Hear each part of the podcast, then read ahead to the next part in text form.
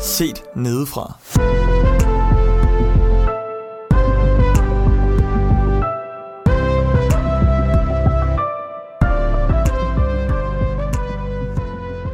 Velkommen til podcasten Set Nedefra 8. afsnit, hvor vi i dag skal tale sammen om øh, bøn. Og i dag så har vi besluttet os at gøre det sådan, at vi simpelthen tager en lang runde, hvor vi øh, ligesom skal snakke lidt om vores eget personlige bønsliv. Og så ud fra det se, hvor, hvor det bærer sig hen. Og vi har aftalt at starte øh, over hos dig, Markus, og derfor så vil jeg spørge dig, hvordan går det lige nu øh, i dit bønsliv? Mm. hvor tit beder du, og hvordan beder du og sådan noget? Ja. Øh, og sådan allerede øh, bare ved spørgsmålet, hvordan går det i bønsliv, så øh, jeg synes at det er svært at rangere bønsliv. Eller sådan øh, komme ind og sige, det går godt eller skidt. Øh, jeg vil sige, jeg kan godt, øh, jeg kan godt føle, at når jeg får bedt mere, så, øh, så går det godt på en eller anden måde. Og Lige nu, som det står, så synes jeg faktisk, at jeg har det okay godt. Jeg synes, at det er ikke lang tid siden, hvor jeg ikke følte, det gik så godt. Lige nu, der, øh, derfor jeg, jeg tror, det, det kommer sådan lidt naturligt til mig nogle gange, at, øh, at, at, at blive mindet om at bede, og at øh, det kommer også lidt i, i takt med, at øh, Camilla og jeg bruger tid på at bede sammen, øh, og husker hinanden på det. Øhm, så ved jeg ikke også, om det kommer lidt i takt af, at vi begynder at åbne lidt op, og jeg begynder at... Det med kirke og sådan nogle ting, det er sådan lidt noget, der begynder at fylde igen, og vi er, minder, er lidt mere sammen med kristne, og begynder at minde hinanden om at bede, og snakke om bede, og... Mm. Øhm, så jeg kan også, jeg tror også, jeg har kunnet mærke, at det har været hårdt, det der med at skulle øh, stå for det selv på en eller anden måde. Øhm, og har egentlig nyt, at nu kunne øh, snakke med flere om bønsliv, og øh, ja, det lusner lidt op. Øhm, så øh, er det et stykke tid siden, at jeg har fået lov, eller sådan har fået sådan en, jeg har prøvet på øh, et stykke tid hen over et år, at, øh, at når der var noget i Bibelen, jeg læste, som jeg ikke forstod, Mm. så bad jeg om det i lang tid. Og så kom der faktisk svar på det. Øhm, og det har været et stykke tid, uden at have den undren. Mm. Øh, men det har jeg så haft nu her. Og det er jeg så prøvet at begynde at bede lidt over igen. Ja. For at se, om, øh, om der ville kunne dukke et svar op på et tidspunkt. Og det synes jeg faktisk har været mega givende. Altså er det fordi, at du har læst noget i Bibelen, Ja. som du ikke helt forstod? Ja, altså så øh, læser noget i Bibelen. Det sker jo ikke tit, at jeg ikke forstår det. øh, men når det sker, Okay. så... Øh, ej, det, det var virkelig for sjov. Øh, men ja, altså, men det er mere de der ting, hvor jeg sådan faktisk kan blive ret an, altså, anfægtet af det. Mm. Og sådan virkelig ikke forstår, hvorfor skal det være på den her måde, Gud. Mm. Øhm, så finder jeg faktisk stor glæde i at bede øh, om det. I længere tid har jeg også fundet ud af, at jeg, har- altså jeg har førhen bare sådan lige skænket Gud tanken, men, øh, og jeg ved ikke, om det er lidt noget, jeg sådan selv har fundet på, at det virker bedre, når man gør det i længere tid. Men det tror jeg, der er noget i, at bruge tid på det. Der er vel også noget psykologisk, der spiller ind der, tænker jeg. At man øh, ligesom bruger tid på at beskæftige, øh, beskæftige sig med noget op i sit hoved. Øh, og så er man også sådan, så er måske lidt mere, øh, så er man sådan lidt følsom over for det emne, så når der kommer noget, der minder om, så, man, så, så zoomer man ligesom ind, eller sådan, så hører man efter, hvis det nu var i en prædiken, eller hvis det er i en samtale, tænker jeg.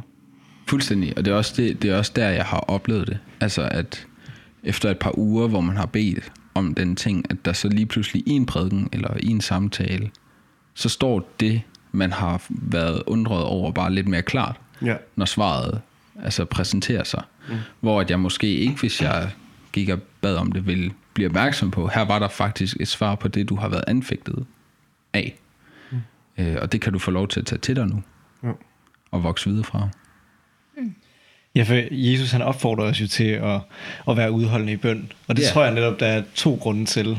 At den, den første grund er, at jamen, når vi er udholdende i bøn, så, så står der i Bibelen, at så, øh, så vil Gud også øh, give det til os. når mm. vi er ude, fordi vi er udholdende i bøn. Øh, der er også det aspekt øh, i det. Men der er nemlig, jeg tror også, der er det, det aspekt, som du også siger, som er lidt psykologisk, eller sådan, at man, man fokuserer jo på det, og derfor tror jeg også nemmere, at man lægger mærke til det svar, man måske egentlig får i bønnen. Øh, ja. Fordi det tror jeg da ofte, jeg har, hvis jeg så lige har, har bedt en kort bøn til Gud, og så har lød det ligge igen, så, så har jeg ikke været opmærksom på, øh, når jeg har fået svar på det. Mm. Ja, og det, nu, øh, nu deler du lidt op i to. Jeg synes sagtens, man kan samle det, fordi Ja. øh, det, går sådan lidt videre end det, fordi øh, nu siger du også selv, du har ikke lige altid lagt mærke til, om der var kommet et bønnesvar. Og, øh, og, og det, at man så psykologisk er lidt mere tunet ind, det er en ting, men, men også det, at man så får lov til at opleve, at der kom faktisk svar. Altså det har jeg oplevet som kæmpe velsignelse. Virkelig sådan, okay, Gud, du sendte lige, eller du sørgede for, at jeg kom med til, den her, til det her aften, til ja. den her møde, hvor der kom en prædikant og faktisk snakkede om det her emne. Og det har nu gjort, at øh, det, jeg havde bøvl med før, giver mening for mig nu. Øh, så, så, øh, så taksilsen er også større i det, og det giver noget endnu mere ind i bønslivet, at, at ligesom at, at altså ikke, ikke at altid, at bøn skal være så konkret svaret, øhm, men, men helt vildt rart, at man også kan vende en tak tilbage til Gud. Øh, og jeg tror også, jeg, altså, det er sådan en ting, jeg ønsker måske at, at få gjort selv i mit liv, men jeg har hørt om mennesker, som laver bønnelister og takkelister, Ja. Mm. Og det der med at føre fra bønnelisten over til takkelisten, det tror jeg egentlig er en ret fed. Altså, jeg gad sygt godt at prøve det selv. ja. Men det har jeg En ikke. visualisering af Ja, Guds indgriben i ens liv. ja. Ja, men også på en eller anden måde, at man ikke giver slip på det, bare fordi man har fået, øh, fået svar på det, man eller har fået, fået det givet, det Ja. ja. man beder om, at så, det tror jeg ofte, jeg gør, så, så giver jeg slip på det. Ja. Og så er det ligesom, nå, okay, nu er du ude af vejen. Tak for det, og så er du ude af vejen. Så tager vi Men- den næste. Det, så tager vi næste, ja, ja, lige præcis. Men hvis man ligesom skriver det op, og bliver ved med at takke over det, så bliver man også ved med at, at have det med i sin, Ja. ja. sin bønsliv. Helt sikkert. Altså, jeg sidder bare fuldstændig forundret over, at det aldrig nogensinde er gået op for mig, at man kunne bede over de spørgsmål, man havde i Bibelen. Altså, seriøst. Okay. Og jeg er bare sådan helt, nå ja, det er da en af de, det er da helt sikkert en af de ting, bøn er til for Ja. ja. at forstå Gud. Eller det er bare så sjovt, at jeg har tænkt det som, det er en relation med Gud, og det er det også, men sådan, så giver det jo super god mening. At, eller jeg har nemlig også en liste Ja, ja, med ting, jeg ikke forstår, men så går jeg jo til kloge mennesker, der har Bibelen, og andre, og, og spørger. Eller at det er bare sjovt, at jeg aldrig har tænkt en tanke. Det er, sådan, det er bare, det vil jeg da egentlig begynde på. Altså, 100 procent. Jeg tror, øh, jeg tror, det har noget at gøre med den der akademiske måde, vi, sådan bliver, vi opfører os som kristne. Som gør, ja. at når man forholder sig til noget i Bibelen, så er det tit på en akademisk måde. Ja. Så skal vi ind og snakke om noget, tit noget sam, altså samtidsanalyse, eller noget sprogbrug, eller alt mulige ting.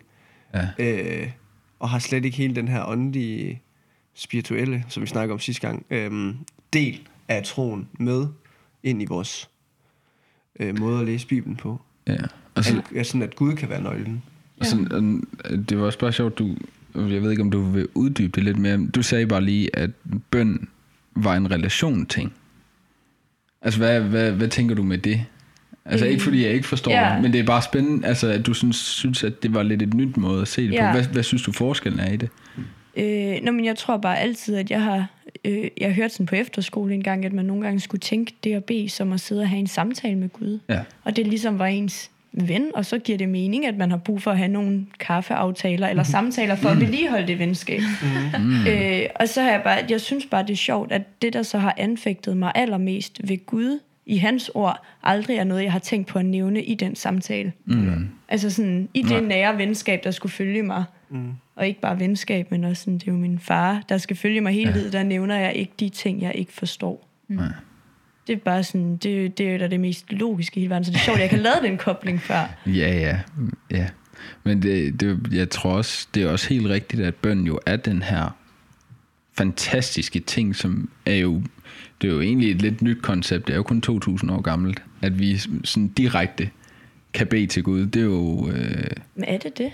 ja, altså, med, eller sådan, det er jo ikke, ikke, at det er helt nyt, Men, øh, men der, der sker jo noget helt specielt i og med, at vi får Helligånden øh, Mm, på den måde. altså givet til os. Mm. Øh, jeg læste faktisk lige i går, nej, i morges, om at øh, Peter, øh, en af disciplene, møder øh, en øh, officer, en italiensk officer.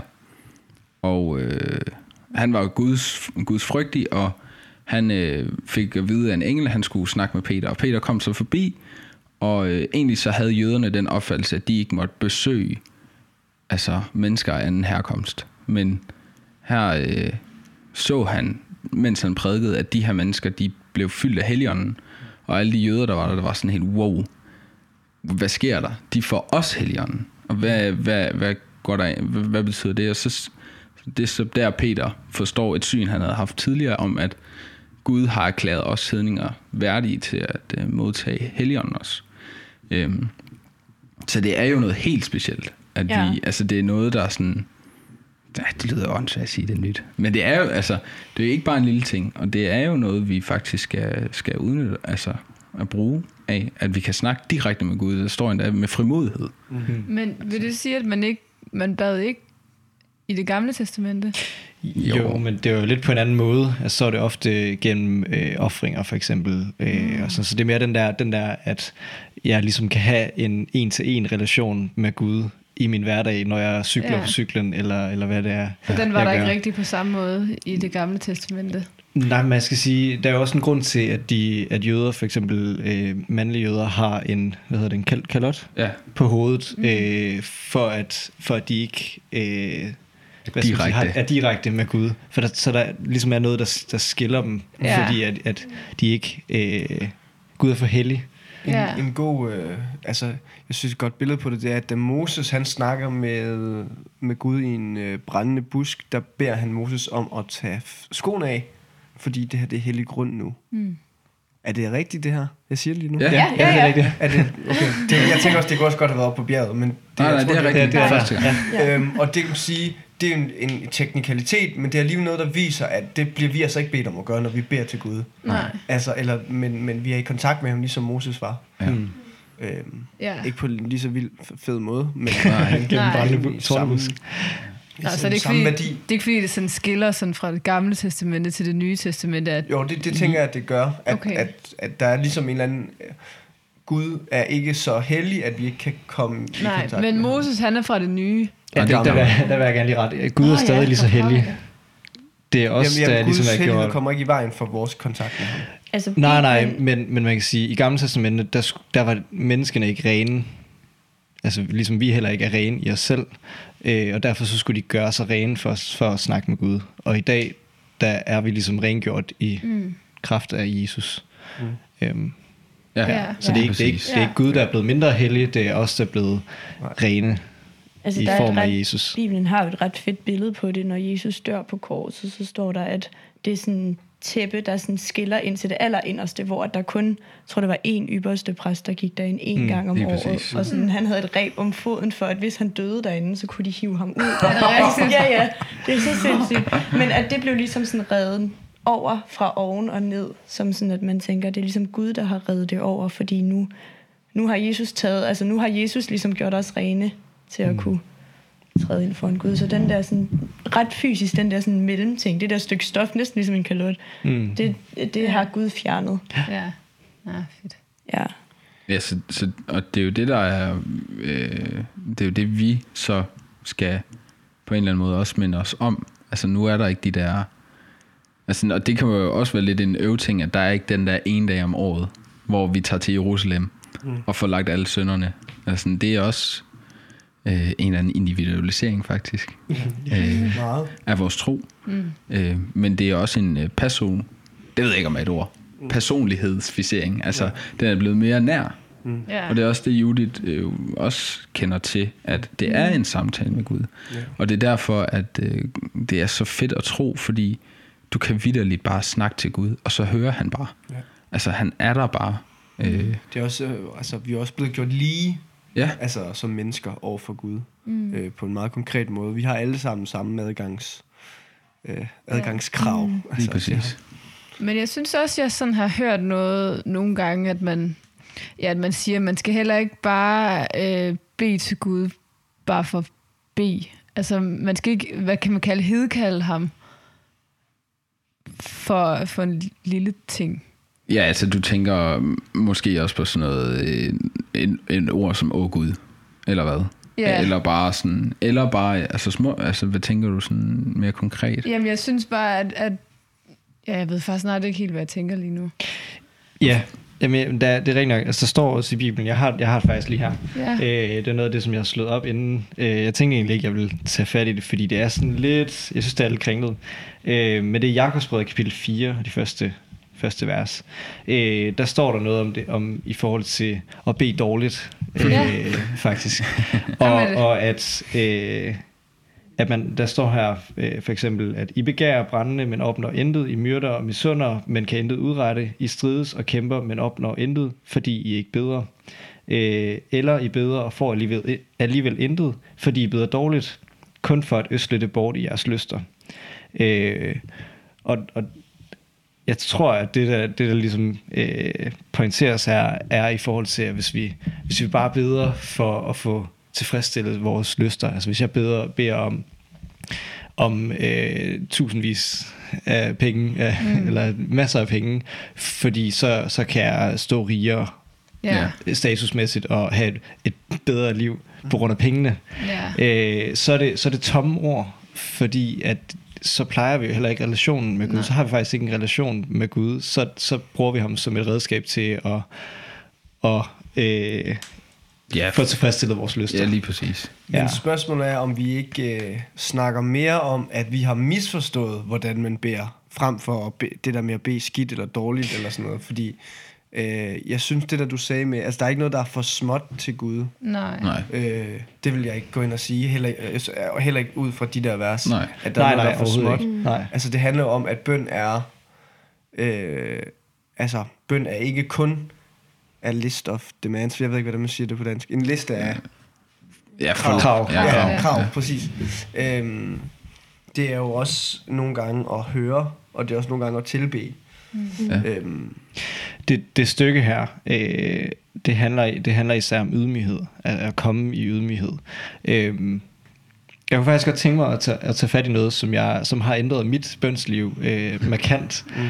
øh, for, for mange år siden, hvor jeg var, jeg var på påskelejr, for mange år siden, for nogle år siden, mm. øh, var jeg på påskelejr og, øh, og hørte et, øh, et seminar, eller det er sådan en seminarrække omkring bøn, øh, hvor seminarholderen tog fat i, øh, i en, en måde at bede, som, som han kaldte øh, acts, altså handlinger på engelsk, øh, som eller består, apostlenes gerninger på engelsk. Ja, som, som består af, øh, hvad skal man sige, fire, øh, fire steps for ligesom at kunne, kunne bede.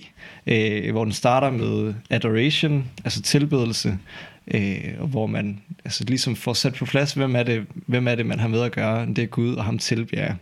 Øh, og så bag, når man har gjort det, så kommer man til confession, for ligesom, øh, hvad er det danske ord?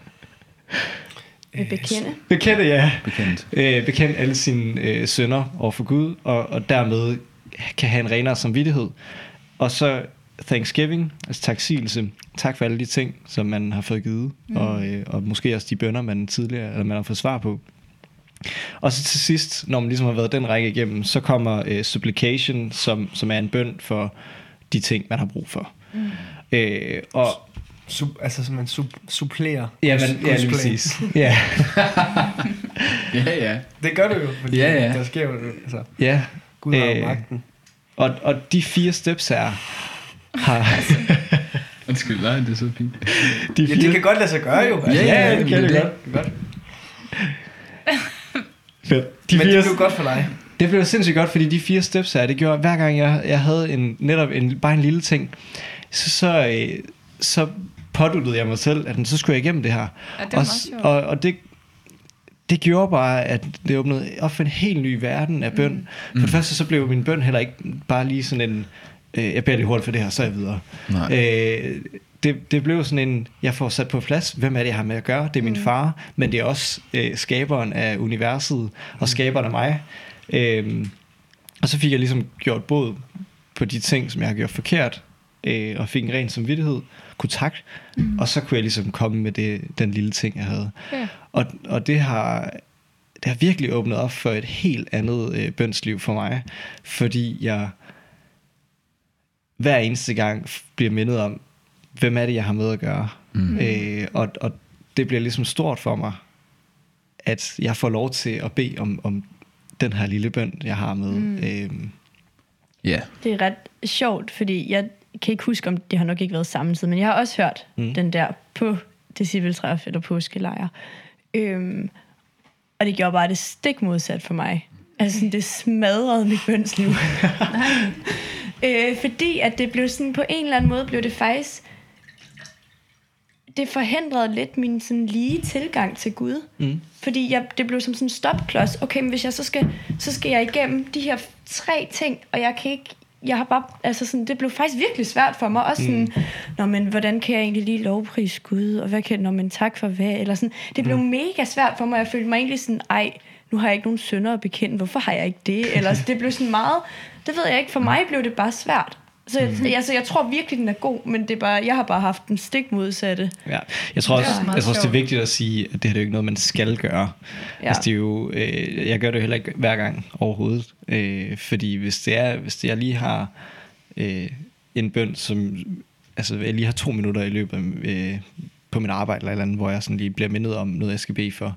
Altså, så er det heller ikke, fordi jeg, jeg går igennem det her.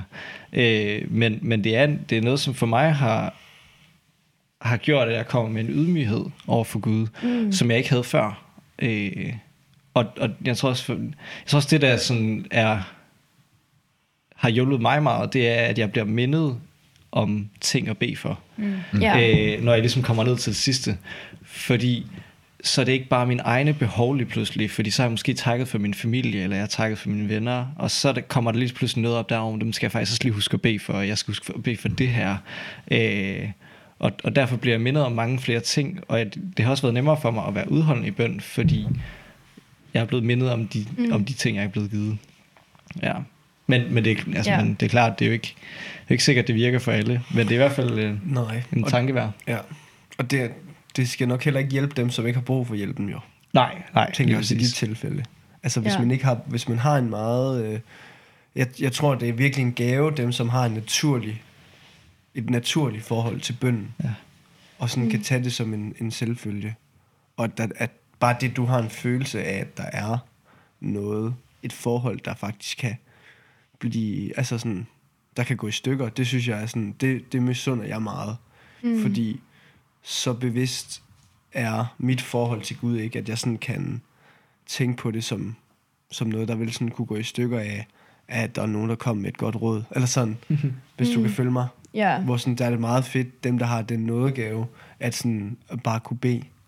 Og bare sådan, øhm, altså, øh, altså både, både, med det, både med at koncentrere sig, både med at huske det, og, også sådan, og også det der med at finde det naturligt, og ikke, kan du godt sådan følge mig, vil hen? Jeg kan godt følge, hvor du vil hen. Mm. Jeg tror bare, at, at det, det er sjovt, du siger det, fordi bøn har bare været svært for mig i altså sådan hele mit liv. Så det er jo ikke, altså når jeg siger smadret bønsliv, det er jo ikke, fordi jeg havde det bedste bønsliv inden. Nej. Det var også derfor, jeg kom til seminaret, men, mm. men det blev bare endnu sværere for mig efter. Ja. Øh, og jeg tror netop, altså, jeg tror det er rigtigt, det du siger med, at eller sådan, jeg har på en eller anden måde, eller det var ikke noget, du sagde om mig, men jeg, jeg har går tit bare sådan lige og bliver mindet om et eller andet, og så siger jeg det bare til Gud ind i mit hoved. Mm. Øhm, men jeg synes godt nok, at jeg har svært ved at koncentrere mig, og jeg synes godt nok, at bøn har været en udfordring for mig på mange måder også. Ej, Hvordan går det med dit bønsliv? Oh, du havde noget, du ville sige, Camilla. Nej, jeg kom bare til at tænke, hvornår starter man egentlig? Hvornår starter man med at bede? Det, det er et godt spørgsmål. Jeg tænker, hvis man er vokset op i Ja. en kristen tro, Man starter som en lille put, og så bliver man rykket op i de højere. Så kommer det u 16 og u 15. Og så, det ved jeg ikke. Når du bliver døbt, måske? Principielt. Ja, altså, for mig har det startet med, at mine forældre har bedt ja. for mig, og øh, ja, Så det er ikke sådan, Til- I lige kan huske, sådan, da I Nej. var helt, helt, helt små, sådan, hvornår I sådan begyndte at folde jeres hænder, eller... Øh, altså, jeg kan, jeg kan jo noget? sige, at jeg øh, er jo øh, i 0. klasse på en kristen friskole. Mm. Øhm, og der tror jeg, der er nogle af dem, der beder. Så Ja. Det er jo øh, en 5-6 års alderen. 0. klasse. Ja. Når du lige nu, at du har ikke gået på en 0. klasse friskole. Nej, nej, Nej, nej, nej. Jeg er på folkeskole. Ja, jeg, er er- også det. jeg er matematiklærer i Jeg 0. troede, jeg ikke kendte dig længere. Øh, altså, lige nu. Ja. Ja. Skrivestund. Øh, ja. Ja, helt Øhm, fair. Og i, øh, altså, da jeg var i Kambodja, så lærte, øh, altså, øh, lærte de i preschool at bede højt. Nå, okay. På, øh, ja. Det er noget, man øver sig på. Ja, altså en de måde. havde, det var bare sådan en, øh, du ved, hun var sådan lidt et, øh, et fæno- fænomen, hende der, preschool-læreren. Ja. Fordi hun sådan, så folder hændene, så s- Sive, bed for det, du gerne vil. Nå, Og så, der var en dag, hvor vi var i- hjemme ved missionærerne at spise, og så havde de deres øh, lille søn der, der var fire, fire år, tre, tre år måske kun. okay. Og så skal vi folde hænderne og skal til at bede for maden. Og så, øh, så siger de, ja, du må gerne bede. Og så sad han og bedte. Nå. Så bad han for sin dumpster, sin traktor. Ej, hvor hyggeligt. ja, og jeg var jo ved at dø af grin. Men altså, det var meget, jeg synes, det var virkelig, virkelig fedt. Ja. Men jeg synes faktisk, at dit svar med, bø- øh, med dåben er ret godt, når du siger principielt, og det, det er også fordi, det er bibelsk. Eller sådan, øh, fordi at det er ikke kun os, der beder, og vi står ikke ansvarlige. Nu sagde jeg, at det er jo en individualisering af bønden, men vi står ikke ansvarlige for vores egen bøn. Øh, vi bliver lovet, at, øh, at vi har en ved siden af Gud, der går i forbøn for os. Mm. Øh, det gør Jesus selv. Mm. Det gør Helligånden i os også. Øhm, guddommeligheden beder simpelthen for os. Altså, ja. øh, Gud går i forbøn for os. Mm. Øh, og det er måske mærkeligt at sige. Øhm, og, og det, jeg tror, at det er jo helt okay, at, for jeg forstår det heller ikke, hvad det betyder. Øh, men, men det er, det er jo, jeg tror, altså, hvis man skal prøve at forstå det, så er det jo bare den her, at der er omsorg for os hele tiden. Altså, der er en, der er Gud, der er Jesus, der er Helligånden, der er guddommeligheden, der, der tænker på dig og går i forbøn for dig i de ting, du skal igennem. Ja. Øhm, så, så, øh, så din egen bøn, din egen formulerede bøn, det er på et eller andet tidspunkt i livet, men, men din ånd, det du har fået givet i dåben, den bærer øh, fra dåben af. Og så kan vi spørge dig, Judith, nu. Hvor, hvordan går det i dit bønsliv? Øh, jamen, jeg har sådan en øh, bønsrutine, øh, faktisk, øh, som jeg kom frem til for et par år siden, der fungerer for mig. Øh, og det er sådan set bare, at inden jeg går i seng, lige inden jeg skal sove, øh, så folder jeg bare lige hænderne, og så har jeg sådan brug for at sige det højt. Øhm, og vi har meget tynde vægge, der hvor jeg bor, så jeg visker det virkelig lavt. Men, øh, men så har jeg ligesom brug for... ja, så, øh, der, så takker jeg for... Starter jeg med at takke for tre mennesker i mit liv. Mm. Og så takker jeg for tre ting, der er sket i løbet af dagen. Og det er ofte sådan ret små ting. Mm. Øh, og så beder jeg for øh, mine medvandrere, øh, og så beder jeg for en masse andre ting af sådan mennesker, jeg på en eller anden måde har fået lidt på hjertet, der bare er blevet en del af min rutine. Mm. Og så er jeg tit nået så langt til sidst, at jeg ikke rigtig magter at bede for mig selv. Øh, og det tror jeg egentlig er meget fedt, fordi hvis ja. jeg startede med det, så kunne jeg køre i lang tid. Så derfor er Ja. ligesom bare sådan de tre vigtigste næsten til sidst. Men... Øhm, ja, undskyld. Jeg kunne godt lige tænke mig, at øh, du øh, lige på to sekunder lige forklarer lidt om, hvad en medvandrer er. Fordi det tror jeg virkelig er, virkelig er noget internt. Ja, det er nok rigtigt. Øhm, Og så skriver jeg det på samme tid lige ned, sådan så vi kan få det som et emne på et tidspunkt. Ja, øh, en medvandrer, det er en, man vandrer sammen med i livet og i troen. Så det, altså sådan, man deler ligesom bare liv og tro. Øh, og jeg tror, det kan se ud på sindssygt mange forskellige måder. Vi mødes øh, sådan ok ofte, og så har vi en, en, nogle spørgsmål, vi snakker om omkring Gud og vores liv med Gud. Øhm, og så øh, læser vi Bibelen sammen og beder sammen. Og så er det bare, har det ligesom været en ting fra starten af, at vi ligesom ret konkret beder for hinanden hver dag. Øh, og også for små ting. Øhm, ja. Altså, blev det her en podcast for sig selv på et tidspunkt? Ja, øh, så, Så- gennem dine Så gemmer jeg Ja. spørgsmål. gennem dine spørgsmål. okay. øh, også fedt nok med en teaser, men øh, ja, det er officielt skrevet ind i vores øh, emne docs nu her. Godt så. Så, og så tager vi den. Men Julie, jeg vil bare lige hurtigt høre, når du siger, at du beder for tre mennesker i dit liv, og du beder for tre ting, er det så fordi, at det er tre specifikke mennesker Nå, nej, hver jeg dag, eller er det bare tre forskellige? Øh, altså, jeg takker for det. Øh, og, og det er bare sådan lidt, hvad jeg, hvad jeg... Tre mennesker, jeg synes har gjort noget godt for min dag den dag. Ej, det synes jeg er en, det synes jeg er en virkelig god idé. Ja, Ja. ja. jeg synes i hvert fald, sådan, man bliver mere taknemmelig af det. Ja, Eller sådan, man Ja. bliver sådan, åh ja, dem det var en, det var en også. sindssygt god idé. Ja, Men igen, så, så kommer man jo også ind til at, og, øh, altså, det er jo igen tilbage til det her med ydmyghed, og også at se Guds gerninger i ens liv. Mm. Altså, se velsignelserne, selvom de jo er små, men helt ærligt, så kan du ikke forvente, at der faktisk er gode mennesker, der ved dig noget ja. godt. Eller der, altså, det kan du egentlig ikke Ej, forvente. sådan som du opfører dig. Nej, Nej men, ja, men sådan er det jo bare. Altså, det er jo en øh, barsk verden, vi lever i. Ja. Øh, så det er jo, altså... Det, og, og du sagde også selv, det er måske meget godt, at du slutter med dig selv sidst, fordi ellers så kunne du have brugt lang tid på det først. ja. Og det er jo igen øh, det, Anders startede, øh, startede lidt, og det bibelvers, han hævde frem i, øh, altså bed dårligt, det er det jo ikke at kalde det, men, men det er, jeg tror, du har fat i en rigtig god prioritering i dit, mm. øh, i dit bønsliv. Mm. Ja. Det lyder da mega fedt. Men så gør jeg så også det nogle gange, at så, og det er, det er bare totalt, når jeg lige føler for det, mm. at så går jeg en lang tur, og så går jeg langt væk fra alle mennesker, og så snakker jeg højt. Og mm. så bliver det bare alt, der er i mit hoved, og det kan godt tage lang tid. Fedt. Og det bliver bare sådan en monolog, som er en samtale med Gud. Ja, Det har jeg prøvet en, altså en få gange, det der med at gå en tur, fordi jeg blev, øh, jeg havde et, øh, en opgave, en tjeneste i, øh, i Vejle, den gang jeg boede der. Og der, der blev jeg opfordret til, øh, at øh, i løbet af de næste par uger, der skulle jeg netop gå sådan nogle ture, hvor jeg bare bad. Og det, altså, så måtte det tage så lang tid, det, det tog. Og det, det er noget, det, det er godt nok vildt. Ja. Jeg synes, det var virkelig svært i starten. Bare gå en tur, og så skulle jeg bare bede. Det, ja, jeg undrer det virkelig, fordi jeg, jeg, det er godt nok sjældent, jeg har gjort det siden, fordi jeg tror også, at der er et eller andet i mig, der siger, at det kommer til at tage tid. Ja. og det er jo ikke en dårlig ting, fordi det viser jo bare, at når man først går i gang med at bede, jamen så, så tager det tid, fordi man, det er jo en, en samtale. Altså, jeg, jeg bor jo med en, der har en hund lige nu. Og i princippet, så kan jeg ikke lide det.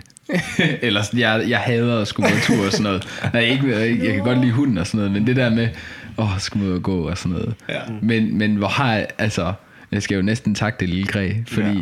det har jo faktisk, altså de ture, jeg har gået, når jeg har gået selv, jeg har fået så meget ud af det. Mm, fordi at jeg får lagt øh, telefonen, den glemmer jeg ofte.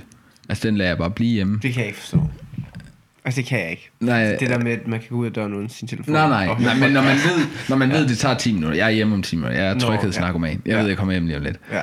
Men altså, øh, men, men det, at, at den faktisk har tvunget mig ud i nogle gåture, det har virkelig også øh, lukket øjnene op for, at okay, øh, det, det havde jeg totalt brug for, at bare gå, og der er bare rart og roligt. Heldigvis bor vi ikke så travlt sted, så, så der er noget parcel, hvor man kan gå uden at blive forstyrret. Og så, øh, altså det, det tror jeg, altså, og, og det er jo det, jeg, så kan jeg jo sidde her og tænke, åh, han er kommet væk derfra, så kommer jeg ikke ud og gå med den lille, mm. lille lort. Så I skal have en hund? Nej, det, ikke, ned- ikke herinde i hvert fald. Ikke i København. Øhm, Judy, du havde også et spørgsmål, fortalte du os, inden vi... Ja. Har vi besvaret Øh, det, eller hvad? Nej, overhovedet ikke. Okay. Øh, men, Så synes jeg, vi tager det nu, fordi vi, Ja. vi er lidt over halvvejs ja, i men forhold det, til personer. øh, det er egentlig, altså hvis man tager fat, vi, Markus fandt lige et mega godt bibelsted, som beskriver det lidt, eller i hvert fald sætter mit spørgsmål op, når jeg læser det. Øh, det er Matteus evangeliet kapitel 6, vers 8, hvor der står, øh, dem må I ikke, okay, det giver ikke mening. Vi går lige længere ned. Jeres fader ved, hvad I trænger til, endnu før I beder ham om det. Øhm, og det tror jeg faktisk har været ret anfægtende for mig at læse, fordi for mig fjernede det hele pointen i at bede. Ja. Og jeg tror, at jeg øh, selv, jeg tror bare selv, at jeg også har gået i lang tid og tænkt meget over sådan det der med, med Guds plan for mig, og jamen hvis Gud ligesom er 100% i kontrol, og, og har altså sådan styrer det hele, øh, og han ved, hvad jeg tænker, og hvad jeg vil sige, inden jeg siger det, og han sådan, jeg har hørt min bøn, inden den kommer ud, hvad i alverden er pointen så i, at jeg beder. Og jeg har sådan delvist fået svar på det, men jeg forstår det stadig ikke. Og så når jeg siger det, kan jeg stadig sidde og være sådan, jeg forstår simpelthen ikke, jo, det er godt for mig, at have en relation til Gud, men jeg forstår egentlig ikke helt sådan pointen på en eller anden måde. Er det fordi, det så bare er styret af Gud, når jeg beder, eller er det egentlig mig, mig selv, der, der beder? Jamen, jeg ved ikke, om det ændrer noget, at han godt ved, hvad du beder om. Jeg, jeg synes, det er vigtigt lige at få det, det før med. Øh, fordi i hver- kapitel 6, vers 7 står der, Når I beder, så lad ikke munden løbe, som hedningerne gør, fordi de tror, at de bønhøres for deres mange ord. Dem må I ikke ligne. Jeres fader ved, hvad I trænger til, endnu før I beder ham om det. Og der, der tror jeg, at det her med at lade munden løbe, som hedningerne gør, fordi de tror, at de bønhøres for de mange ord, eller for de mange ord, at så bliver det ligesom en præstation at bede mange ord, fordi ja, ej hvor er det fint, at, at vi kan bede øh, så lang tid og sådan noget. Og, øh, og der, derfor tror jeg, der er en pointe i, at jamen, Gud han ved godt, hvad vi trænger til. Øh, og derfor skal det skal ikke være en præstation øh, at bede. Det skal, være, det skal netop være at pleje relationen. Og hvis vi bare lader munden løbe og, og bare øh, beder om alt, det tror jeg også, der, der kan være noget godt i øh, nogle gange at bede om alt det, der lige falder en ind. Men, men det her med at lade munden løbe og bare snakke for at snakke, at så, ja. så bliver det ligesom, det forestiller mig i hvert fald selv, at hvis jeg gjorde det, så ville jeg ligesom fade lidt ud af alt det, jeg sagde, og så ville det faktisk ikke være vigtigt, så ville jeg bare sige noget for at sige noget. Altså, så ville jeg faktisk ødelægge min relation, fordi så bliver den ikke vigtig. Ja. Giver det mening? Ja, og det forklarer egentlig også godt det bibelvers. Jeg synes bare sådan, at, at med min viden om Gud, og i at jeg ved, at jamen, det er ham, der styrer alting, og det er ham, der er i fuld kontrol, og vi kan bede, og vi er garanteret, at han lytter, men vi er ikke garanteret, at altså, hvis det ikke er det bedste for os, mm. så vil Gud jo ikke opfylde det. Så kan jeg bare nogle gange selv sidde med en fornemmelse af sådan, jamen hvorfor så overhovedet gøre det? Og det, at jeg ved godt, at der er svar på det, men den, den kan bare komme op tit, når jeg så, hvis jeg sådan, især hvis det er noget ret konkret, jeg beder for.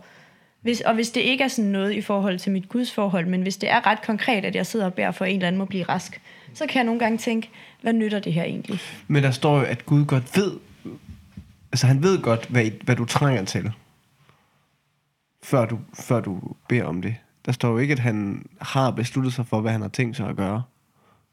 Gør der det? Nej, det gør der ikke, men, han, men, men der er ligesom gennemgå, det er ligesom gennemgående i Bibelen, at det er jo Gud, der er i fuld kontrol over alting. Ja, men altså, der er jo også eksempler på, at der er nogen, der får lov til at ændre hans mening. For eksempel, når jeg mener, at det er Abraham, eller en eller anden af de old guys, skal øh, finde Lot. 20 retfærdige Lot. i en by. Maybe Lot. Det må I... Vi er ikke Lot teologer. flygter med sin familie. Ja. Ja, vi er ikke teologer. Ja. Men det var en gut tilbage in the way back of, I øh, urhistorien af Ja, i uhistoriebibelen, som skulle... Øh, der var en by, som var totalt forfærdelig i, for, i Guds øjne. Mm. Ja, hvad menneskerne gjorde, og Gud sagde, at øh, han ville tilindegøre, tilindegøre den. Men øh, så bad Lot, højst sandsynligt, en gut, Det, det var godt, ja. Ja. Øh, Lot beder Gud om, om, hvis han nu finder, jeg tror han starter på 100 eller 50, som er retfærdige, om han ja. så ikke vil lade være med at gøre det. Mm. Og så siger Gud, fair nok, du skal finde 50. Og det kan han ikke, så han spørger, må jeg finde 30? Det kunne han heller ikke. Må jeg finde 20? Det siger Gud, okay, lad gå. Det kunne han heller ikke. Han spørger, må jeg bare finde 10? Det siger Gud også okay til. Mm. Men lad det ikke ske. Eller, ja. men der var ikke, der var heller ikke 10. Og så øh, var der jo, så havde Gud jo ligesom strukket sig, men sandheden, og det er jo, øh, altså, jeg ved ikke øh, helt, hvad pointen er, men nu kan jeg lige sidde og tænke sådan, at, at Gud vidste godt, hvad det egentlig ville ende ud i. Mm. Han vidste godt, at der var ikke de her folk. Ja. Ja. Men han vil gerne give mennesket det, at, øh, at jamen, hvis du kan finde det. Mm. Men det var måske lige så meget en øh, for Lots skyld at se, den her by, den er ikke til at redde. Altså, det ved jeg ikke. Ja, jeg ved fordi- ikke, men det kan jeg da bare tænke. Ja, jeg, jeg tænker også, øh, der står jo også, at, at vi skal være udholdende i bøn, øh, og at, at hvis vi er udholdende i bøn, så, så vil han også øh, give det til os. Og der tænker jeg også, at jamen, hvis han allerede ved, hvad vi trænger til, øh, og, han, og så ved han jo også, at vi kommer til at være udholdende i bøn, hvis det er det, vi er, øh, hvorfor giver han så ikke bare til at starte med?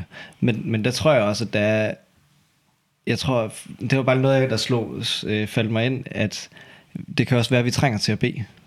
Mm. Så, så det at være udholdende i bøn, jamen så hvis Gud godt ved, det skal nok ske. Hvorfor gør du så ikke nu? Jamen det kan jo være, at jeg faktisk trænger til at bede. Øh, og, Ja, processen i sig selv, det at bede, det giver os noget. ja, lige Ja. præcis. ja. At, at det kan også være et aspekt i det. Øh, og derfor skal vi også bede, for det tror jeg også, at vi trænger til at bede. Så det er på en eller anden måde også lidt absurd. Ja. Jamen, det er absurd, og, jeg- altså, og der er jo også noget, der hedder fri vilje i mennesket, heldigvis, og der er, altså, der, der er også netop eksempler på, at man kan ændre, eller sådan, at, at man beder og så gør, men, eller ja, i Bibelen. Ja, Øh, men, men jeg synes bare alligevel, jeg kan bare mærke, at den er alligevel en, der sådan tit går mig på, hvis jeg så sådan, ja, is- især hvis jeg beder om, at nogen må blive kristne, eller at nogen må blive bevaret i troen, så kan jeg nogle gange bare tænke sådan, jamen, altså så beder, så beder jeg for det, men, men mm. hvad altså sådan, hvis det er Guds vilje, at det er også absurd. Altså det er jo absurd, og lige nu er mit hoved sådan helt, og så, og så tror jeg også, jeg tror generelt, og det, er, det, var en, øh, det var en af de ting, jeg tænkte over, da jeg var ude at gå med, med den lille hund. Øh, Det er, at, at jeg tror, uanset hvad vi gør, når vi tænker specielt på et af de her spørgsmål om Guds vilje, så ser vi anskuer det med menneskeøjne. Ja. Og det prøver Jesus bare konstant at fortælle sine disciple, at I ser umiddelbart altid forkert på det, jeg siger til jer. Mm. Altså altid, når jeg har sagt noget til jer, så har I misforstået det. Mm. Og, og det er vores forhold. Mm. Det er forhold til mig og Gud. Mm. At uanset hvad, så misforstår jeg det nok højst sandsynligt. Hvis Ja. jeg prøver at forstå det der guddommelige i det. Mm. Øhm, og det er jo derfor, han har talt i nogle helt vildt øh, øh, små eller nærværende lignelser, og sådan prøver virkelig at skære det ud i pap. Mm. Øh, men han viser virkelig tit, at øh, når, altså, vi ser med menneskeøjne, og det er bare det er et handicap for os. Men, øh, og du siger gennemgående, så øh, ved Gud alt, og, han, og det er også rigtigt, men gennemgående, så siger han også, øh, det der skal der bøn og faste til. Mm, altså ja. han opfordrer os, og det må mm. vi tage på ord. Altså, øhm, og, der, og der bliver vi lidt dramatiske, som vi havde fat i sidst. at at jamen, det står der. Det står, ja. at det er det, vi skal gøre. Øh, om det så er en øh, proces for os selv, der er godt at lære, eller om det faktisk kan medvirke til, at øh, om det er Gud ændrer sin vilje. Altså, mm. Det ved jeg ikke, og jeg ved heller ikke, hvad det betyder, at han skulle ændre sin vilje. Øh, øh, men ja, det er et svært spørgsmål. det er det, og i jeg, udgangspunktet. Øh, jeg tror ikke, altså det er ikke noget, jeg forsvarer. Eller det, er, altså, det er så svært for mig at forstå, at jeg kan have svært ved overhovedet at stille spørgsmålet, mm. hvis det giver mening. Altså fordi det ja. Bliver så abstrakt. Og jeg tror sådan, at det, det, der er blevet stort for mig i det, er bare, at jeg forstår det ikke, men jeg kan mærke det godt for mig. Ja. Eller sådan, og, og det er ligesom bare blevet... Og jeg tror, det gør vildt meget rart at høre, at han også hele tiden siger, at der skal faste og bøn til, fordi at, at det er rart at høre egentlig Gud også sige, at, at det er vigtigt. Ja. Eller sådan. Mm. ja, det er ikke forgæves. Ja. Altså, det er det ikke. Anden måde, selvom jeg ikke forstår, hvorfor nej, det ikke er forgæves. Og det er jo det, vi må acceptere. At, og vi ser jo heller ikke, altså bøn er jo heller ikke en ting, vi ser blive sendt afsted, og så på en eller anden måde blive til det her konkrete ting. Eller sådan, på en eller anden måde. Mm. Øh, så, så det er også sådan, altså, det er, jo, det er svært at gribe fat i, men vi må jo konstatere det jo også, øh, det har vi også sagt mange gange, det gør, jo, det gør jo godt for os på en eller anden måde. Ja. Camilla, vi rykker videre til dig. Hvordan går det i dit Ja. ja. bønsliv? Øhm, jamen, det går fint. Det går helt okay. Jeg synes, jeg har prøvet mange forskellige ting sådan i forhold til mit bønsliv, men, men noget, jeg gør, gør ret meget, det er, altså jeg, jeg taler mere med Gud, mm. end hvad jeg faktisk beder. Tit, når jeg cykler, eller når jeg laver mad, så kan jeg bare sådan cykle, og egentlig ikke bede om noget, eller tak for noget, men bare sådan snakke om, ej, det var da sjovt, at det her skete, og sådan, eller, eller synes du ikke, eller, I ved, det er lidt fjollet, men sådan mm. bare have en eller anden nær kontakt med ham, som om, at det er bare min, min hemmelige ven, mm. jeg egentlig snakker med. Øhm, og om det giver mig noget, ja, det synes jeg. Jeg synes, det er rart at, øh, at komme så tæt på ham på den måde, at man snakker, øh, at man snakker hverdag med ham. Mm. At det ikke bliver de store ting. Fordi at jeg, jeg synes, jeg har det øh, lidt svært med det at bede. Øhm, jeg synes, det er enormt dejligt, og også helt i starten af mit kristne liv at få at vide, ej, vi beder for dig. Mm. Sådan, det er kæmpestort.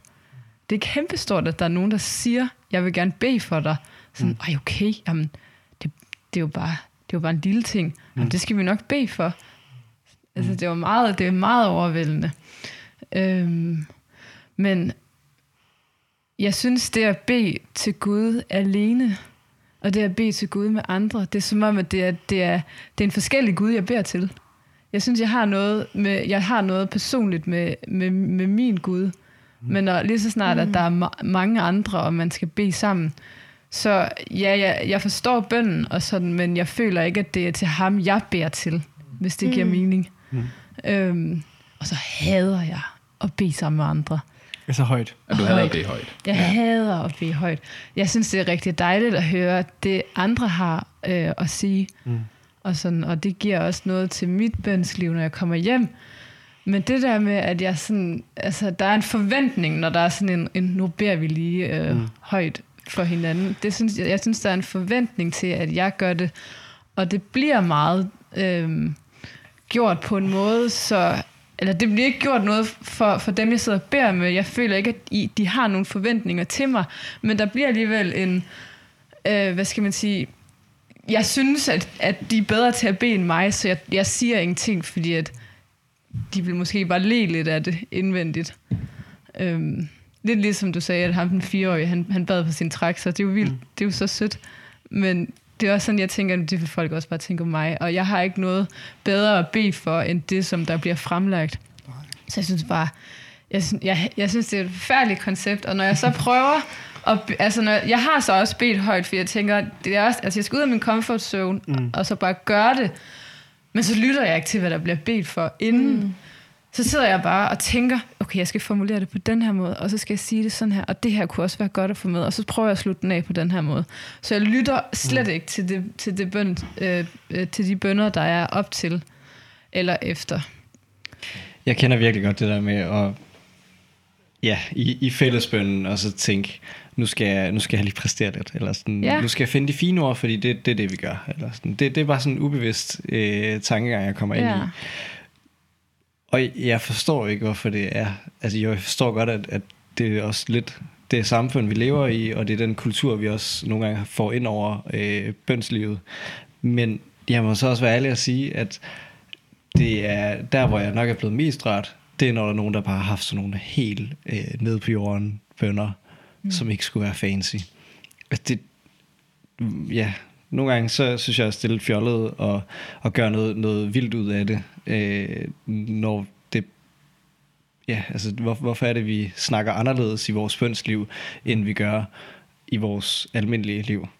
Ja, ja altså, jeg, Ja, der, der, men så lige pludselig så bliver det fancy jo til det med ikke at gøre det fancy Og så er, er vi ligesom mm. tilbage Tænker til det samme Hvor sådan Ej prøv at se ham Han gør sig helt vildt umage Mm. Og så, så er du i. Jamen det er klart altså, det, at der vil altid det, være nogle, der vil altid være nogle tanker. Ja, ja, men ja, jeg tror bare, det jeg, det jeg selv har fundet ud af, er, at når jeg, hvis jeg prøver at lytte til de andre, og, og prøver bare at slappe af i, at det behøver ikke at være det, som jeg... Yeah. Altså, jeg behøver ikke gøre det til noget, som jeg ikke normalt ville gøre det til. Mm. Altså, jeg kunne godt tænke mig at advokere lidt for Camillas sag på en måde, fordi hvor står det i Bibelen, at vi skal sidde... At der, altså, vi skal bede for hinanden, vi skal også bede sammen. Men det der med at sidde og bede højt på skift, altså, hvad, ja. hvad er den, den helt gode årsag til det? Altså, hvis jeg beder for Judith, så er det rart for Judith at, at høre, hvad jeg har og, og sige til hende. Mm. Hvis jeg beder for en forsamling, så er det også rart, at der er en, der tager øh, teten og går foran på menigheden og leder dem i bøn. Ja. Men det der med øh, at arrangere sig i rundkredse, og så sidde og bede højt for hinanden, øh, hvor, hvad er det, det kan? Yeah. Frem, altså, frem for at bare sidde og bede selv om noget, man måske bliver enige om for inden, mm. og så være stille. Eller... Ja. Jeg synes, jeg synes hvor, det hjælper, har det sådan? Det hjælper mig til at holde koncentrationen i bønden. Øh, det, at der er, så er der stillhed, og så kan jeg sidde og, og bede min egen bøn inde i mig selv. Øh, og, og jeg har svært ved at holde koncentrationen i lang tid hele tiden. Altså jeg flakker lidt ud, og så kommer jeg måske tilbage igen, og så flakker jeg lidt ud, og så kommer jeg tilbage igen. Og, og det, at der så er en anden, der bliver højt, det gør, at så bliver jeg ligesom fokuseret igen. Øh, og for så er der en anden, der beder for mig. Mm. Øh, ikke beder for mig, men beder for mig. Ja. Ligesom at hvis jeg har svært ved at bede i en periode, så, så kan jeg bruge salmerne, spønne, bønder og ja, det til, at, også. Det til at bede. Jeg er dejligt. Øh, så bruger jeg også nogle andres ord til at bede for mig. Mm. Og, det synes jeg kan noget helt særligt. Men, men jeg synes, fællesbøn er først blevet godt for mig, da jeg fandt ud af, jeg kan bruge stilletiden til at bede. Ja. Når der ikke er nogen, der beder højt, så kan jeg bruge det til at bede. Ja. For i lang tid, så brugte jeg det bare på at sidde og vente. Hvornår er der nogen, der siger noget? ja, i starten synes ja. jeg, det var så akavet, at man, så Ja. sidder man der, så, så er der bare stille. Altså, der er bare stille i lang tid nogle gange. Og jeg tænkte sådan, åh oh, nej, altså, er det fordi folk forventer at noget af mig nu, eller hvad? Sådan, Judith. så- oh, undskyld. Jeg troede, du var færdig. nej, nej, jeg vil bare sige, så, så jeg fik heller ikke brugt tiden Nej. på at bede. Mm. Øh, jeg t- bare lige for det der med, at du sagde, at du ville advokere for Camilla. Ja. Jeg sidder bare lige og tænker på, at, at øh, selvom jeg hader, virkelig også hader, mm. at skulle bede i rundkreds, og især popcornbønnen, hvor man bare sådan hopper ind, eller hvad man lige er, men altså. Øh, Nå, men, men altså.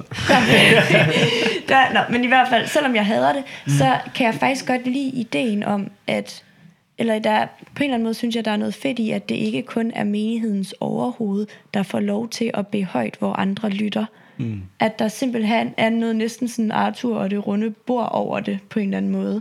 Fordi at vi alle sammen bliver stillet lige i vores adgang til Gud, også mm. i vores, altså sådan, bøn for hinanden på en eller anden måde, eller mm. der er noget sådan, der stiller præsten ikke højere end os andre på en eller anden måde, mm. men, men det synes jeg lyder rigtig godt, men i praksis så er det ikke særlig fedt. Nej, men jeg tænker da også, altså, vi, kan jo vi må gerne bede for hinanden, og man, vi, altså, jeg, jeg snakker om at sidde ned, altså, nej, eller jeg snakker om at være en gruppe mennesker, der beder højt sammen. Det, det, altså, det er mm. lige præcis den ting, jeg sådan går ind og siger, hvad er den, den, den, det store Men det, der, det er faktisk der, hvor lige i den situation, der tænker jeg faktisk, når, men der synes jeg faktisk, tanken i sig selv giver rigtig god mening, at nu er det ikke bare præsten, der bærer, eller nu er det ikke bare sådan, højt. at bærer højt, ja. Og nu er det ikke bare, at vi som menighed bærer for hinanden, når det mm. giver mening, men nu sætter vi os alle sammen ned, og nu er der den her tid til at bede, som oftest enten vil bruge på, at vi sad i stillhed hver især og bad for noget, eller at præsten bad. Nu sidder vi alle sammen med, øh, og bliver lyttet til, eller altså sådan, bliver lyttet til i vores spænd, eller lytter til hinandens. Ja, det, jeg, jeg ved ikke, altså det er sådan lidt, jeg, jeg tror også, at det er lidt underligt at tage den her position, når jeg egentlig synes, at det er mega underligt at bede højt i rundkredse. Ja. Øhm, Altså, jeg synes jo måske stadigvæk helt, jeg kan, kan fange den store i, at hvorfor, hvorfor gøre det mere end... Øh, altså, hvorfor, hvorfor sidde i en gruppe og gøre det? Altså, jeg, jeg synes bare stadigvæk, at Anders' argument er ret godt. Altså, at høre andre. Jamen, øh, altså, du siger, beder for en, men jeg beder, mm, øh, jeg vil hel, eller sådan, jeg, jeg bruger termet at sige, jeg beder med mm. i den bøn, som der bliver udlagt for mm. mig. Øh, og det er jo, altså, hvis man for eksempel er af, af få ord, og det med at bede til Gud ikke er naturligt for en, så er det jo helt vildt rart at kunne få lov til at dele nogle bedemner og høre. Og så kan man sige, jamen, giver det bedst mening så for eksempel skaffe dig en medvandrer, som er god til bøn, og så kan I gøre det privat? Mm. Eller er du et sted, hvor der er mulighed for at komme og lægge dit, øh, din, øh, altså dine din, øh, bønneemner frem for en større gruppe, jamen så synes jeg egentlig, at det giver god mening. At Det, altså, giver det god mening, at det er for den større gruppe? Ja, men det synes jeg Ja, hvis, hvis, det, det, altså, hvis, det, hvis der er mulighed for det jo. Ja. Altså, ikke, ikke at det er det, du skal. Altså, jeg synes, at der, jeg kan ikke se forskel på, om jeg skulle sidde med flere eller en. Det tror jeg, der er mange, der kan se en kæmpe forskel på. Nej, men det er jo, det er jo subjektivt. Ja. Jeg, Ja, ja, så, så, men du spørger bare, hvad, hvad er grundlaget for det? det? Jeg siger ikke, det ene er bedre end det andet.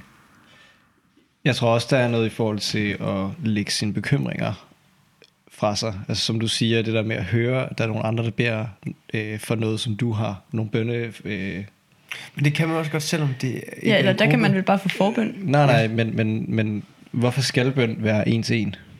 Altså, sådan, det, er jo, det er jo det, du øh, lægger op til lige nu. Hvorfor skal bøn være en til en? Det er bare ret det intimt. Altså, ja, ja, men, men som Markus siger, det handler jo om, om hvor komfortabel man er i det. Fordi hvis jeg beder en til B, hvis jeg beder en til en, øh, så kan det der præstationsaspekt jo også godt komme ind over det. Ligesom det kan i en gruppe, hvis det er det, man... Den, jeg, jeg er godt klar over, at, at hvis man er en til en, så beder, vil man nok oftere bede for hinanden, øh, end man gør i en gruppe. Men ja, jeg tror begge ting kan noget, kan noget særligt, og det, jeg tror også at det øh, afhænger af personerne, hvad man, hvad man er mest tryg i. Men er det ikke lidt underligt at sige, at jeg kan bedst lide at bede foran en lille gruppe? Eller sådan, er det ikke lidt... Hvad er den gode motivation for det? Er den ikke kun sådan lidt, øh, lidt selvisk? Altså, fordi jeg havde lyst til at sige, da du sagde det der med, jeg hader at bede en gruppe. Altså, jeg synes, det lyder bedre at sige, jeg hader at bede højt foran folk. Det lyder bedre end at sige, jeg elsker at bede højt foran folk. Det kommer virkelig an på gruppen. Ja. Altså, jeg synes jo, det giver helt vildt god mening, når vi sidder og beder sammen mm. højt. Fordi vi er en gruppe, der kender hinanden. Ja. Så. Men det er det, jeg, jeg kan ikke helt se, hvad for... Det, jeg tror virkelig, det er subjektivt. Ja. Altså, det det, er det, subjektivt. har, det kommer vel an på, hvor tæt en menighed man har. ja. Altså, det er jo det er rigtig meget med de personlige re, øh, relationer, tænker men, jeg. Men Ja. selvom at vi er tæt, mm. så kan jeg jo ikke... Jeg, jeg har jo stadig ikke bedt højt for jer. Mm. Nej. Og jeg, jeg bliver sjældent højt for dig, Markus. Mm. Og sådan, det er svært for mig. Så det, det er bare for at supplere. Det er jo det er bare subjektivt. Mm. Men jeg tror også, at det er virkelig vigtigt at sige, at det ikke... Øh, altså, der er ikke noget specielt eller erkendelsesværdigt ved at kunne bede højt. Nej, jeg tror bare, jeg synes ikke, at jeg er særlig god til at bede højt. Jeg er bedre til at snakke med Gud inde i mit hoved, end jeg er til at mm. fremlægge det med ord. Ja. Øhm, kan, det hæmmer mig bare på mange punkter. Jeg kan huske, at vi skulle øh, lave lovsang online i kirken. Øhm, og så manglede vi en til at øh, byde velkommen. Mm. Og så sagde jeg til Markus, ej, det kan jeg da godt gøre. Mm. Og så siger Markus, men man skal bede. Ja. Nå, Jamen, så skal jeg så ikke det alligevel. Nej. Det kan jeg ikke for mig. Jeg kan ikke. Nej. Altså, og jeg vil jo gerne. Det er jo ikke fordi, at jeg har sagt, ja, det er et, det er et princip, og jeg gør det ikke. Nej, nej. Mm. Men altså, man kan... Jeg synes også stadigvæk, øh, hvis jeg skal være... Nu, nu, nu, nu har jeg så også valgt at, at, at kun at se det fra den ene side, altså min side af sagen. øhm, men man kan jo også godt argumentere for, at Jesus også siger, at vi skal gøre tingene i... Altså, at altså sådan gå, gå, gå hensides, når du beder, øh, og, mm. og, og stille dig ikke... Altså, stille dig ikke op foran andre og, og gør det. Ja. Altså, det, det kommer der Men ikke der noget ud af Men i forhold til Godt bønnen. nok også noget fællesskab skabende ved at bede sammen. Ja. Altså der tror jeg bare sådan rent psykologisk, der er noget i, at man træder over en comfort zone og gør noget, der kan være grænseoverskridende, hvis det er i en tryg ramme. Mm. Altså der, der tror jeg faktisk, der er noget, der kan skabe et godt fællesskab. Men Tror du, det har noget at gøre med sådan det, det, det åndelige fællesskab? Eller tror du, det har noget at gøre med, ej, nu er jeg bare tryg over for de her mennesker? For det kan du blive på mange måder. Jeg tror det også, det har noget for det åndelige fællesskab. Og, og jeg kan godt se, hvad du mener med det her, altså når Jesus siger, at vi- det er bedre at gøre det for sig selv og bede. Men det er jo også sagt ind i en kontekst, hvor, øh, hvor jøder og farisæer øh, stod og bad på, øh, altså helt tydeligt, for at blive set. Altså hvor, hvor grunden til, de bad, øh, det er i hvert fald det, jeg læser ud af det, det grunden til, de bad, var jo for, for at blive set. Se, hvor, hvor gode vi er, se, hvor heldige vi er. Mm. Øh, og, og Og hvordan slipper du ud af den? jamen, Selv. jamen men, men det er jo, altså, det er jo et, et, ja, klart, der er noget ubevidst i forhold til, og når jeg beder, at så er der noget ubevidst, der ligesom siger, øh, at det bliver en præstation. Mm. Men det er jo ikke bevidst, altså det er jo ikke et bevidst valg, at nu vil jeg gøre det. Og, og der, der tror jeg, der er en, for mig er der en rigtig stor skælden i forhold til det. Øh, fordi jeg netop også ser så stor opbygning, øh, opbyggelse i et fællesskab, hvis man beder sammen. Jamen, jeg har jo ikke sagt på noget tidspunkt, at man ikke skal bede sammen. Altså, højt. Nej, når jeg, når jeg siger bed sammen, så det, sådan mener jeg også bed højt. Bede højt i en Ja. gruppe. Ja. Fordi Øh. du ligesom kan høre, der bliver også sat, sat ord på de ting, som du øh, i dit bønsliv går og bekymrer dig om. Ja. Øh, Men det, og kan derfor jo, det så kan vel man godt også, kunne opnås en til en jo. Ja, ja. På samme måde Men jeg har heller ikke sagt, at man ikke skal bede en til en. Men Jamen, jeg tror også, altså, det hvad er så forskellen? Nej, Det, Altså- altså. det, det er jo sådan, som jeg sagde til starten, hvad, hvad er den der nødvendighed, specifikke ting, det kan at sidde i en gruppe og bede sammen højt? Jeg vil nu citere. Frederik Vind Ja, gør det. fra vores højskole, hvor at jeg sagde, at jeg havde ekstremt svært ved at koncentrere mig, når der blev bedt i en rundkreds sammen, mm. og jeg simpelthen bare lod være med at lytte efter. Og så sagde du, Frederik, har du prøvet inde i dit hoved, når folk beder, at sige det samme som dem? Og det har jeg gjort lige siden. Og jeg synes, det er sådan oprigtigt, det har været så fedt for mig. Hmm. Og, og så kan det godt være, at jeg stadig hader at bede højt. Mm. Og så kan det godt være, at jeg hader at finde ud af, hvornår jeg så lige skal hoppe ind i den der bøn. Mm. Men jeg synes faktisk, der er noget ekstremt velsignende i at kunne tage noget, der er så personligt for så mange, som de vælger at dele med andre, altså når de bærer højt, og så få lov til at bede deres bøn. Det synes jeg er mega fedt. Det kan man så også bare gøre med en præst, så det er ikke sådan et fuldstændigt argument for det. Men jeg synes bare, at der er faktisk noget helt vildt smukt i at kunne tage hinandens bøn og bede dem. Ja, og jeg tror heller ikke, altså grund til, jeg, jeg, jeg kan virkelig godt forstå, hvorfor Camilla har det sådan, som hun har det, og jeg prøver også bare sådan at prikke lidt til det mm. her, vi, altså fordi jeg synes nogle gange, det er totalt misbrugt, sådan noget med, komme på en kæmpe stor lejr, være i en, i en gruppe med fem, du ikke kender, og så skal vi behøjt sammen. Det Ja. synes jeg sådan, mm. det, det, det kan jeg bare ikke se, hvad det skal kunne. Mm. Altså sådan helt alvorligt, hvad skal det kunne, andet end at vise sig frem? Det er den ting. Altså jeg kan godt forstå i et fællesskab, hvor det kan være intimt, og at, at vi som gruppe måske kan have det lige så, altså kan blive så nære som gruppe, at det vil næsten være det samme, som hvis vi kun var på tomandshånd. Øh, eller kunne ligne noget eller det. Mm. Øh, og det kan være godt i menigheden og sådan noget der. Og jeg ved det nu, det er heller ikke så meget det der med øh, at høre andre. Det er ligesom det, der sker med en selv, når du ved, at der er andre, der hører det. Mm. Og det er ligesom den der følelse, jeg øh, sådan forstår, at, at Jesus i hvert fald taler til, når han snakker om, at man skal gå ind for sig selv og bede. Mm. Nå, men hvis du eller stille- man kun er to og to. Hvis du stiller spørgsmål om, kan man misbruge det, så vil jeg sige, ja, selvfølgelig. Ja. Men, men altså, jeg vil, jeg vil bare... Og det er det, jeg har argumenteret for, det var, at man kunne sagtens få noget ud af det. Mm. Ja. Det betyder ikke, at det er forkert at gøre det. Nej, nej, men altså, det er jo som med mange diskussioner, at man bliver enig til sidst jo. Altså helt sikkert. øhm, og jeg synes også, det er fedt, at vi ligesom lige også nogle gange Ja, ja. kan, kan øh, sætte tingene lidt sådan op, hvor man så sådan kan vælge, sådan selv kan tænke, hvis man lytter til det, om man er for eller imod, og hvem er man lige enig med i de her ting. Øhm, Ja, og hvis der så er et mega godt bibelvers, der bare forklarer dig, at vi ikke fatter det, så er det jo bare sådan, det er. så, skriv, så må man skrive det til os. Ja, så Meget kan, vi, gerne. Ja. øh, så kan vi tage det op næste gang. Men, men selv sådan noget, hvor man kommer på en stor lejr, og så lige pludselig bliver sat sammen i grupper, jeg hader det. Men, Hader er et men virkelig stort ord. Hvad det? Hvad? Hader er bare et stort ord. ah, det er meget tæt på. Jeg har godt nok været tæt på nogle gange seriøst at skulle på toilettet til LMU'en, da jeg startede, fordi man skulle bede sammen i grupper. Mm. Øhm, men, øh, men selv der, når man så sidder og skal bede, så er der der stadig noget, altså vi er jo brødre og søstre alle sammen, søstre alle sammen, så er der ikke på en eller anden måde også noget smukt i, at man deler alle de aspekter af bøn.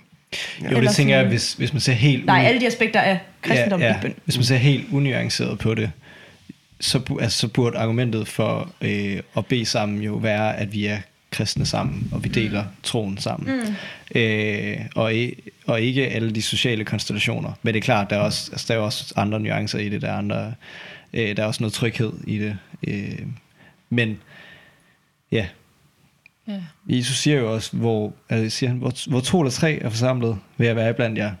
Og derfor, når du siger, kan man ikke også bare gøre det, når man er to personer? Jo, det kan man godt, for der er Gud også, eller der er Jesus også iblandt os. Men man kan også gøre det, hvor der er sammen flere. Jamen, snakker Jesus om at bede højt der sammen? Det gør det ikke. Nej, det gør.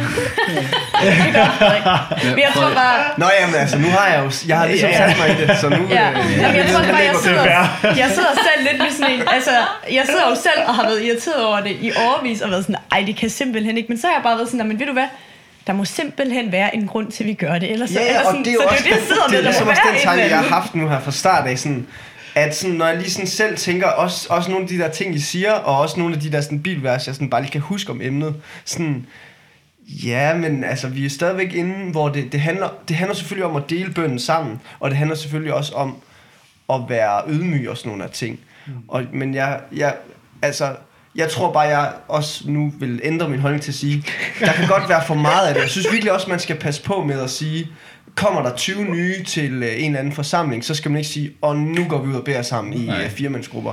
Jeg synes faktisk, det er ubehageligt. Ja, men det, det, ja. tror jeg, altså det tror jeg da sagtens, at man skal have for øje. Eller det skal man have for øje, og det er jo, det, det var en af de ting, jeg ville have sagt, hvis du som menighed kan mærke, at det her, det fungerer ikke, mm. så, så lad det være, fordi ja. der er ikke noget, det er helt rigtigt, der er ikke noget ekstra ordinært ved at bede i en større gruppe, mm. end at få et intimt forhold og bede sammen med hinanden. Det er fuldstændig rigtigt. Mm. Så det- altså, det er jo meget simpelt. Ja. Ja. Ja.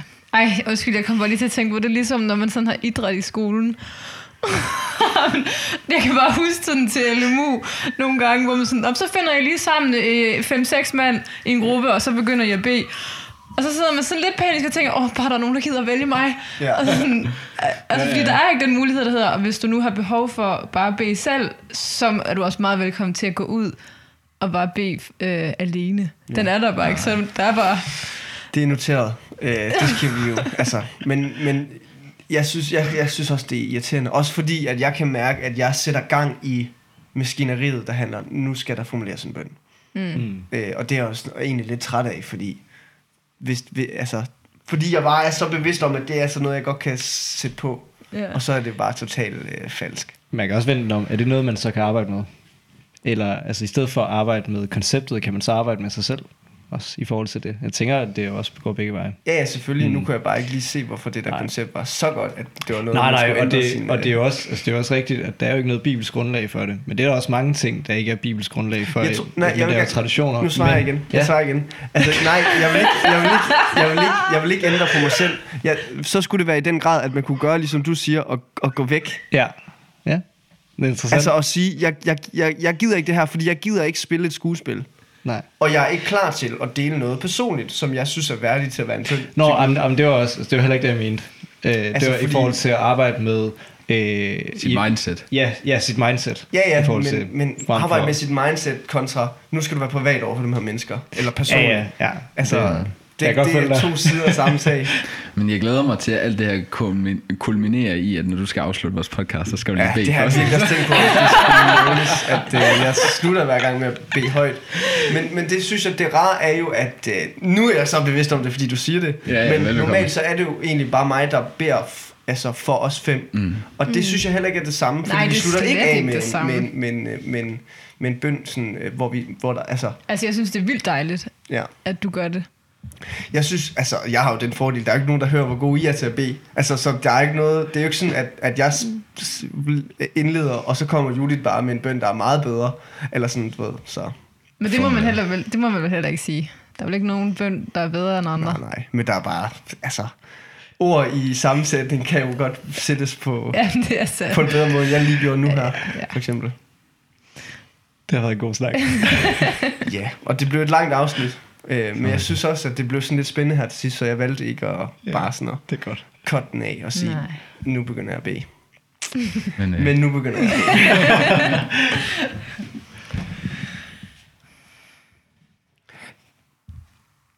Kære far, tak, at du vil høre på os. Tak, at du har gjort den sådan, at øh, vi må komme til dig stadigvæk. Tak, at vi har en direkte forbindelse til dig, som er så stor. Tak, at vi får lov til at, at komme med øh, indspark til, hvordan vores liv skal være, hvad vi ønsker os, hvem vi, hvad vi ønsker, der skal ske i vores liv og for vores medmennesker. Vi beder om, at vi må blive bedre til at forstå den relation, vi har til dig. Bedre til at forstå, hvem du er, og hvem vi er, og, og hvad vi skal sammen beder også for podcasten, at du må du må være med til, at øh, der er flere, der, der hører om den, og at det indhold, der kommer, må være til, øh, til din ære og, og også til gavn for mennesker. Så takker jeg, fordi du også har været med indtil nu, og takker for det, vi fik lov at høre og snakke om i dag. Amen.